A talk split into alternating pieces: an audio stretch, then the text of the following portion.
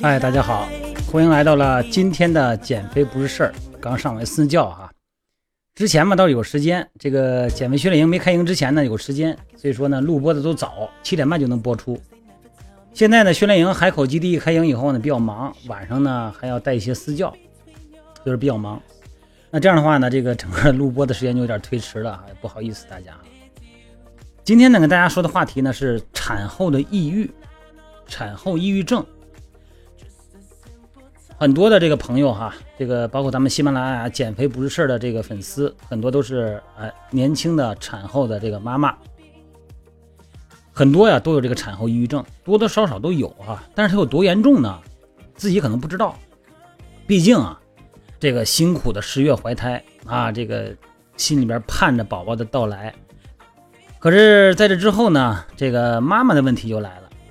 呃，孩子出生以后呢，本来开朗的他们，莫名其妙的呀，哎，有的就变得越来越沉默又忧郁，而且有的甚至脾气特别坏。我不知道你是哪种啊？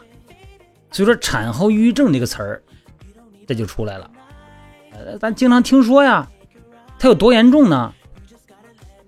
咱就上周哈，就十月五号，咱们大家都知道有个事儿哈，就是中国的羽毛球队呢，这个超级丹是吧？这个。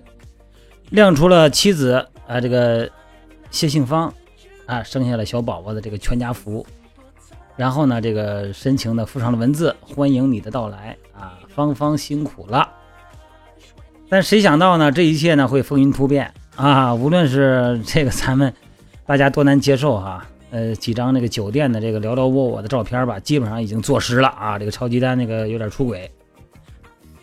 再而且呢，在这个妻子这个怀孕期间。那最终呢，还是人家芳芳啊，用她的宽容和大度包容了整件事儿。对这个正在坐月子的妈妈来说，哈，呃，能说只有祝福哈，真的，真是希望你们能够永远幸福下去哈。在外界啊，就是使劲的扒着一切的来龙去脉的时候，几乎所有的人都担心谢杏芳。她刚生孩子以后呢，又遭受这样的这个，咱说所谓的丈夫背叛吧，这个心理压力有多大？怀孕哈。生孩子对一个女人来说，那无疑那是最伟大的时刻，同时呢，也是最需要丈夫体贴关怀的时候。所以说呢，再加上媒体这些狂轰乱炸，我觉得这不太公平啊！真的是，你这容易吗？人家，咱就说产后抑郁吧，别说那么远了。这个产后妈妈的情绪稳定啊，特别重要。这不仅仅关系到这个母乳喂养的顺利进行，咱们知道母乳喂养是一个内分泌的过程，这心情得好。哎，这跟那个心理健康有很大的关系。如果产后呢，这个妈妈的身体的情绪不稳定，很可能引发产后抑郁，从而呢真正患上抑郁症。这个典型的产后抑郁症呢是产后六周内发生，哎，而且可以持续整个产乳期，有的甚至啊能到孩子上小学前。这个发病率也能达到百分之十五到三十，多多少少程度不同嘛。产后抑郁症通常在六周内发病。这个严重的能到，咱们说了，孩子上小学前能到三年，啊，再次妊娠呢，就会有百分之二十到三十的复发率。那到底是为什么呢？首先，第一是性格，有的人啊是属于那种完美主义的性格，啊，过于追求完美主义，对自身的期望的过高，遇到困难呢，往往不愿意寻求帮助，就是自己忍着，又没办法自己解决，又没法消化，有的时候呢，就哎挺。挺难适应这个母亲现在的这个身份，我当母亲了，是吧？她适应不了，而且呢，当丈夫的不理解自己，或者呢不愿意承担共同的养育责任，他们会感觉压力很大而产生抑郁，这是一个性格问题。还有一个就是怀孕期间啊，有比较严重的情绪波动。你比方说赶上搬家啊，赶上这个家里边有什么 挺闹心的事儿哈，这都容易让孕妇产生抑郁。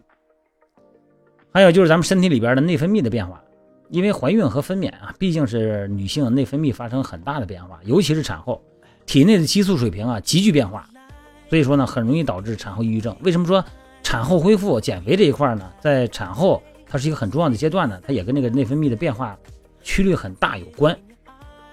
第四个是遗传因素，你看，如果要有这个精神病家族史的人啊，特别是有家族精神病这个。遗传史的这个人，这个产后抑郁症的发病率就比较高，这说明啊，家族的遗传可能啊可能会影响到这个某位妈妈的对抑郁症的易感性，这种易感基因所谓的。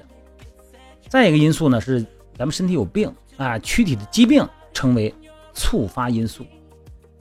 咱们身体有病或者说有这个有一些残疾的产妇吧，哎，已经发生了产后抑郁，尤其是感染发热啊，对产后抑郁症呢，它会有一个促进的影响。这个产后抑郁症什么表现呢？咱们别就别让这个套自己啊，这个不一定。第一个是情绪，最明显就是情绪，呃，持续的情绪低落，没精神，困倦啊，老想哭。这患者呢，经常感到心理压力大啊，有点小事就大发脾气。第二是认知的改变，这个有这个症状的人呢，对日常生活缺乏兴趣，对各种娱乐或者是让人感觉很愉快的事儿的这种事情的体验，他感觉不到愉快，而且感觉自卑、自责、内疚啊，对这个生活失去信心。认为啊前途暗淡，没有什么希望，感觉生活没啥意思了，这驴想自杀。这认知。第三个呢是意识和行为的改变。这个意识活动一旦降低以后啊，就很难专心致志的工作。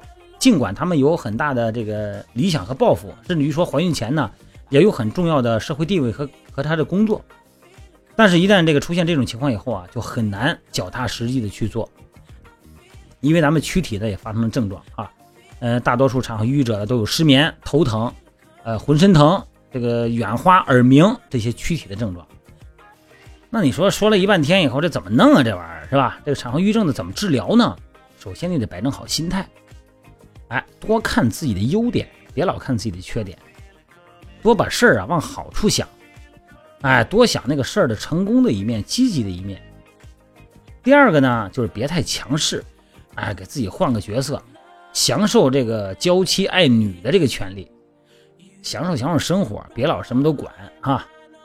再一个呢，就是尽情的宣泄自己的情绪，别憋着，哎，找朋友、找亲人交流交流，哎，骂一次也行，大哭一场也没关系啊，就是别憋着。再一个呢，就是把你的注意力啊转移一下，哎，转移到一些愉快的事上，关注自己的喜好，你以前喜欢什么呀？多去关注关注。不仅仅思维上转移，哎，还可以让身体力行，参与力所能及的愉快的活动。这里边咱又必须得谈到运动。你运动的时候绝对让心情愉快，这个时候呢，你就不会想烦的事了，慢慢就把这个心理调整过来了。哎，适当的做点轻松的活动哈，做做深呼吸，做做瑜伽，啊，调整一下呼吸，保证供氧，散步啊，打坐呀，冥想啊，这都挺好。还有一个就是旅游，哎，换个环境旅旅游。但是这时候你可能喂孩子呢，可能也不方便旅游，多听听好看的好听的音乐啊，舒缓的音乐。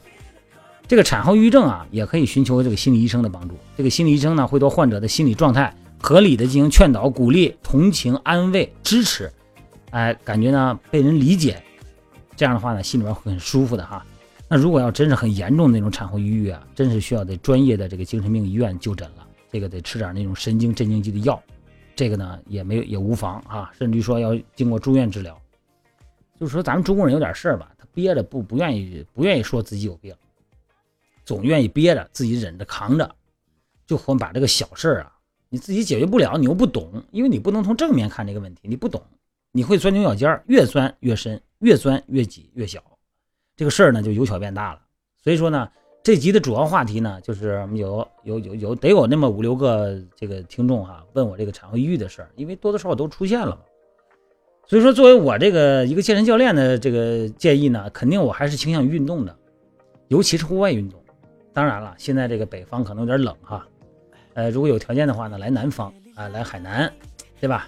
这个面朝大海，春暖花开，心情舒畅，哎，喂着孩子，吹着海风，喝着椰子汁儿。哎，吃个这叫什么？这边当地叫什么补？叫这个这个温补凉啊？这叫什么呀？那个挺挺好的，椰子汁儿做的，还有很多的这个什么花生蘸啊、葡萄干啊在里头，又就跟奶味儿一样，还有椰子水、椰子肉搅到一块儿，心情很好啊！看看大海，心情很平静。反正总而言之吧，你甭管是产后抑郁，还是这个婚前抑郁，还是婚后抑郁，还是各种抑郁，你别在屋里闷着，走出去。跟朋友们多交流，去陌生的环境，哎，去这个风景优雅的地方，享受点高雅音乐，换换思维，这个是解决各种抑郁的好办法，好吧？今天我就说到这儿了，就不多聊了啊。这都几点了？我现在录完以后，现在是两点二十一点四十二了。录完以后还得发呢啊，我不多说了，各位，咱们早点休息。各祝各位有抑郁情况的这种倾向的朋友们，或者是年轻的妈妈呢，早点康复啊！早点回到正常的心态上来，因为美好的生活等着咱们呢。咱得享受生活啊，是不是？就这样了啊，各位，拜拜。